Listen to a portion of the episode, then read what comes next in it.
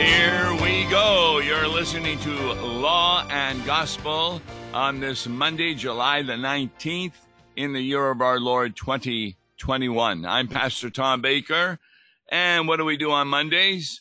We take a look at the readings for the following Sunday, which will be the ninth Sunday after Pentecost, July the 25th, 2021. And there are readings from Genesis 9, Ephesians 3, and Mark 6.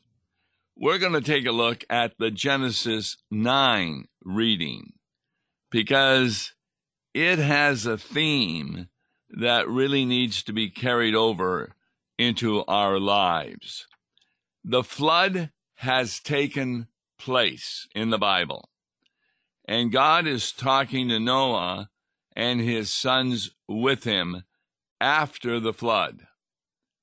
Behold, I establish my covenant with you and your offspring after you, and with every living creature that is with you, the birds, the livestock, and every beast of the earth with you, as many as came out of the ark.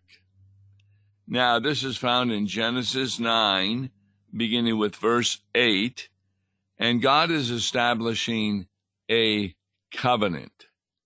Now, we need to understand what the word covenant means. It's also translated as testament. For example, when someone dies, people then look at their last will and testament.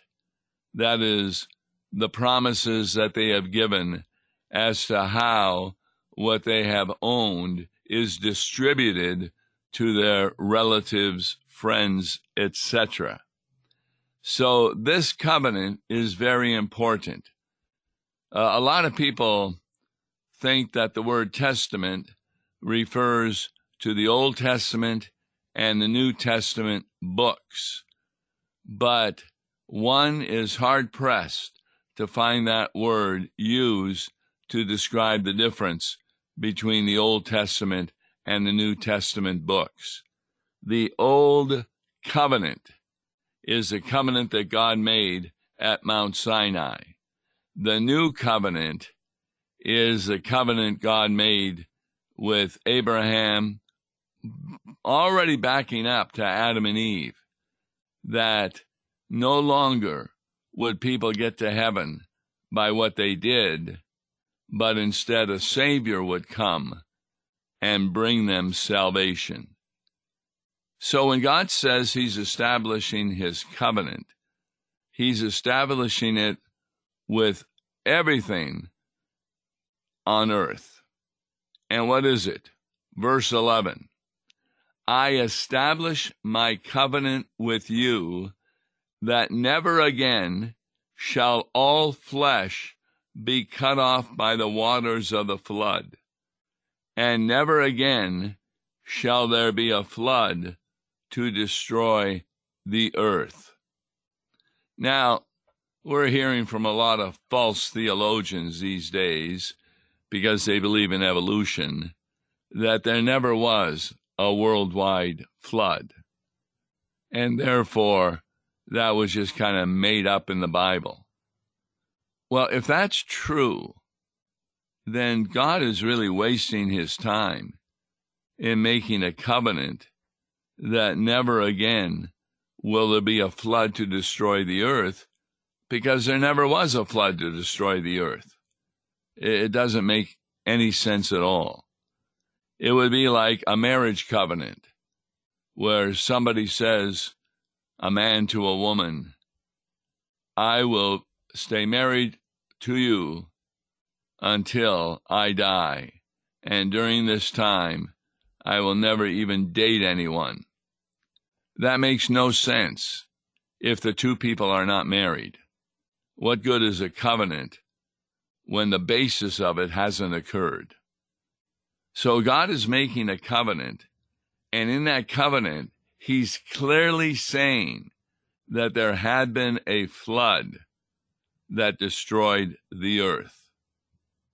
Verse 12 And God said, This is the sign of the covenant that I make between me and you and every living creature that is with you for all future generations.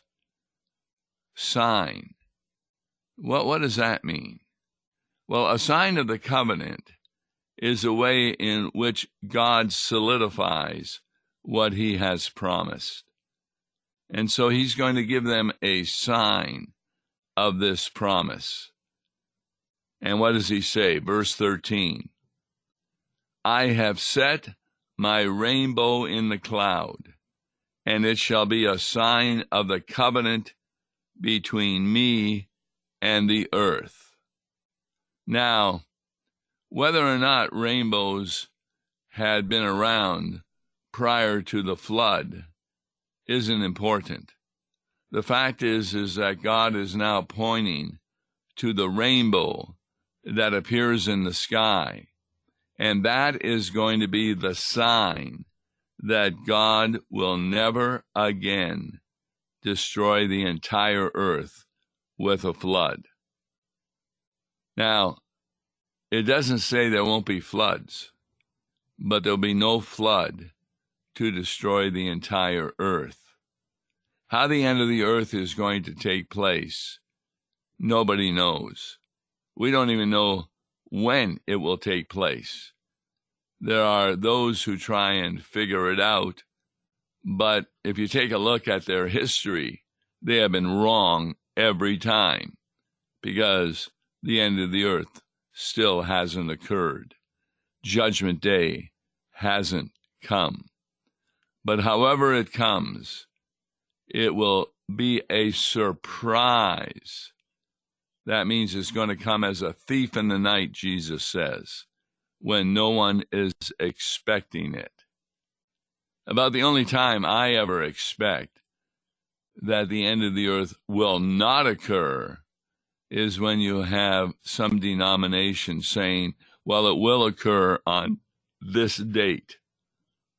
People sell their houses, they get ready to be taken to heaven.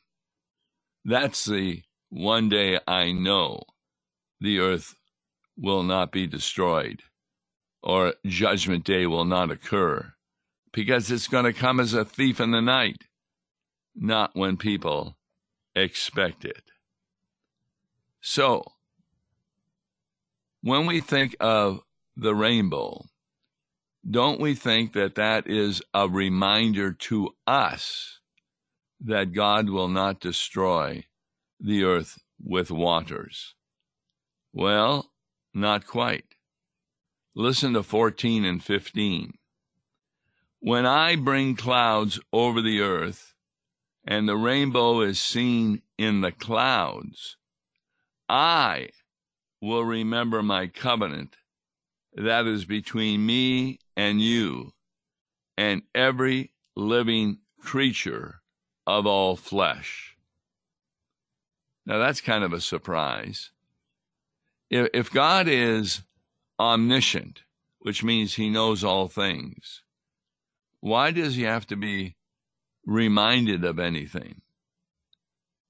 Well, it's really a reminder for us that when we see that rainbow, we know that God remembers his covenant that is between himself and every living creature of all flesh. And he continues in verse 15 and the waters shall never again become a flood to destroy all flesh. When the rainbow is in the clouds, I will see it and remember the everlasting covenant between God and every living creature of all flesh that is on the earth. So the text ends with verse 17. God says to Noah, This is the sign of the covenant that I have established between me and all flesh that is on the earth. So, that's a pretty obvious lesson that when clouds gather and a rainbow appears, look how many people get excited and start taking photos of the rainbow.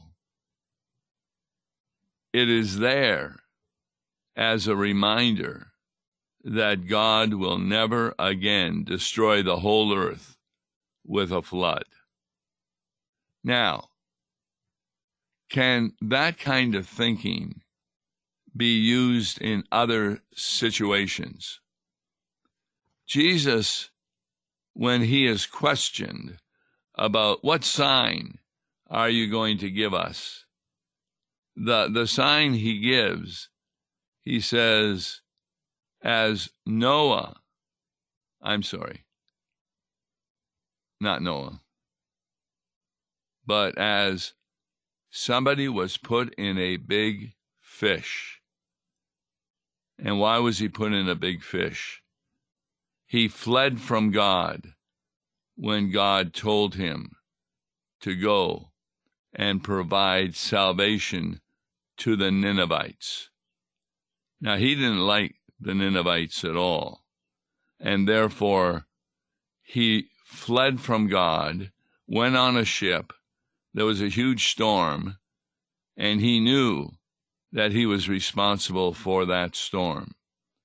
And so instead, he threw himself into the sea, was swallowed by a fish, then was spit up on the beach, and he went to Nineveh. He preached for three days, and the whole town was converted. Now, he was not happy with that. Remember, he went up on a hill and he was getting shaded by a plant from the sun, but it soon dried up and he was angry. And God says, You're angry at that, but not angry at what happened to all these people in Nineveh. And he even mentions a number of individuals in Nineveh who did not know their right hand from their left. And there, God is, of course, talking about individuals who are children. And he didn't even care about them. That's not really very good. And so what happens here is that God has him go into Nineveh and preach the message. And that message is one that Jonah, the guy who got swallowed by the big fish, did not want to preach. So he wasn't enthusiastic about it. I kind of like that story, which is true, because there are times when a pastor does a sermon he says, Boy, I should spend a little bit more time on that. Who knows if it has an effect? But if Noah's words had no effect from his point of view, in the sense that he wasn't doing it with great gusto, yet it still converted people, then who knows what your sermon will do that you hear. In fact, at one time, people would come out and I'd say, What did you like about the sermon? And I stopped asking that question because they often would say, Well, what I really liked about it, and then they would say something that I can't remember I even said. So God uses sermons to help the people in their own personal lives. And with that help, there's no doubt that every sermon can be fruitful and it will not return empty. Now, pastors should still be very involved in finding the insight of a sermon. So let's go ahead. What's the insight of Genesis 9 talking about this sign? Well, it's not the only time that signs are spoken of. For example, the unbelieving Pharisees asked Jesus for a sign. No sign will be given except the sign of Noah, who was in the belly of the fish, and so also will the Son of Man be in the belly of the earth, just for three days, and then he will rise. In fact, just in the Gospel of Mark, Jesus gives that prediction about him going to Jerusalem and dying, but then rising from the dead. Now, do we have a sign that that has occurred? That that is a way that God remembers his promise? Yes, we do. It's called the Lord's Supper. The sacraments of the church, baptism and the Lord's Supper, are referred to as signs that God gives us. And we say, well, wait a minute, these are signs not that He'll remember, but that we will remember His promises that He has bestowed upon us. So, what are these signs? Well, let's look at the Lord's Supper a little closer. Take, eat. This is my body. Take, drink. This is my blood, which is given to you for the forgiveness of sins.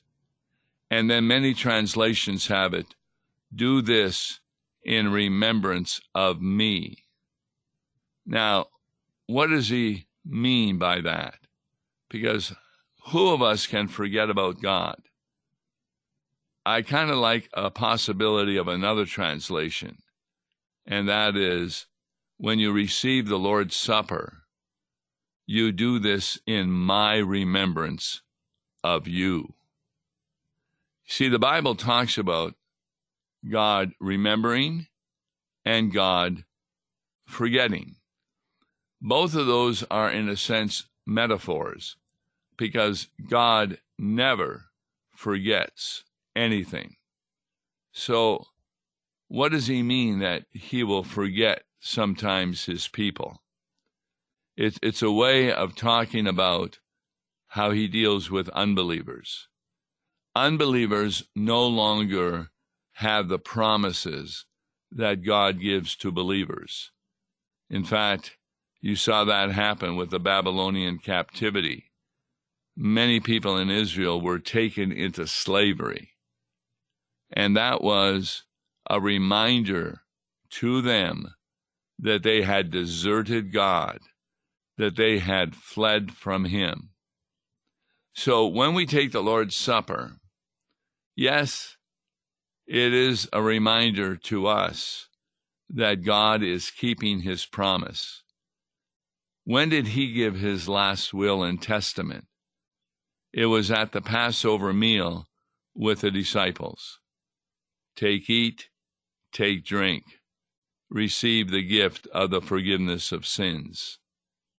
And it really wasn't until after Jesus rose from the dead that the disciples began to understand what he truly had said. And so the Lord's Supper is actually a remembrance by God to remember his people when he forgets a person, he has them under a curse because of their unbelief. And it could result, if they continue in unbelief their whole life, that hell is going to be their destination. But if through the power of the Holy Spirit, upon hearing the word, being baptized, coming to faith in Jesus Christ, God then remembers his people. So when we go to the Lord's Supper, it's much more than simply receiving his body and blood. It's kind of very similar when we see the rainbow in the clouds. It reminds believers that he will never destroy the whole earth with water. So also, when we receive the body and blood of Christ, it's a reminder to us that he's remembering us with his many blessings. And these blessings are found in Holy Scripture. Now, the introit, which is kind of a psalmody for the ninth Sunday of Pentecost, is taken from Psalm 145. This is what the believer says On the glorious splendor of your majesty and on your wondrous works I will meditate. Now, kind of keep in mind both the rainbow in the sky and the Lord's Supper. I will extol you, my God and King and bless your name forever and ever. Every day I will bless you and praise your name forever and ever. Now, God blesses us. How do we bless him? Well, it's explained in that verse by praising his name forever and ever. Now, that's difficult in the society in which we live because people don't like to hear about the will of Jesus Christ in regard to morality and immorality these days. People are even fired from their jobs if they speak against certain kinds of immoral living. That's what we're faced with but by praising his name every day, it means we will not keep silent in the midst of false teaching. The introit goes on Great is the Lord, and greatly to be praised, and his greatness is unsearchable. What does that mean? Well, when you're look, looking for something, and you can't find it. It's unsearchable. What is unsearchable in regard to your salvation? The fact that you can't figure out why God elected you. It's the greatest mystery of the entire Bible. Why are some saved and others are not? Anybody who attempts to answer it will always be speaking false doctrine. Why? Because nowhere in the Bible is that explained.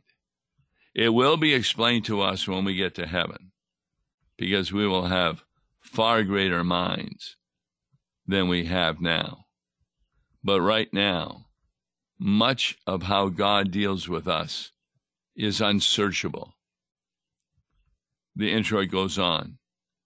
They shall speak of the might of your awesome deeds, and I will declare your greatness. Well, a good example is the Lord's Supper. A morsel of bread, a sip of wine, and you're receiving the body and blood of Jesus Christ. That is an awesome deed done by God. And to explain it is unsearchable. That's why we live by faith, not by sight. And there are so many things that happen in our life that at least every day, if not every hour, somebody can say, Thank you, Jesus, for what is happening in their life. Now, these awesome deeds that God is doing in your life, they shall pour forth from the fame of your abundant goodness, and shall sing aloud of your righteousness. What's God's righteousness?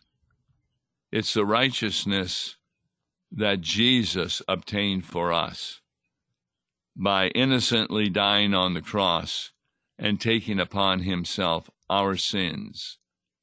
We who believe in him are declared righteous by God. That's an awesome deed. And so when we go to the Lord's Supper, it is not only an occasion like the rainbow is to remind us of his promises, but it's also a, a way that God reminds himself that he has forgiven our sins and that heaven is our home. So we can say, even of the Lord's Supper, this is the sign of the covenant that I have established between me and you. On tomorrow's and Gospel with Mark Smith, we're taking a look at the hymn, Entrust Your Days and Burdens. Join with us tomorrow at 9:30. Until then, I'm Tom Baker. God bless you. Listen to Law and Gospel each weekday morning at 9:30 on KFUO. For a tax-deductible gift to Law and Gospel, please make your check payable to Concordia Mission Society and mail it to Tom Baker, P.O. Box 28910, St. Louis, Missouri 63132. To give online, visit lawandgospel101.com or call toll free 1-877-267-1962. Views and opinions expressed on Worldwide KFUO may not represent the official position of the management or ownership of KFUO, the Lutheran Church Missouri Synod. If you'd like to comment on programs or topics heard on Worldwide KFUO, write us at KFUO, 1333 South Kirkwood Road, St. Louis, Missouri 63122. You can also leave a question or comment on our comment line at 314 996 1542. We are the messenger of good news, Worldwide KFUO.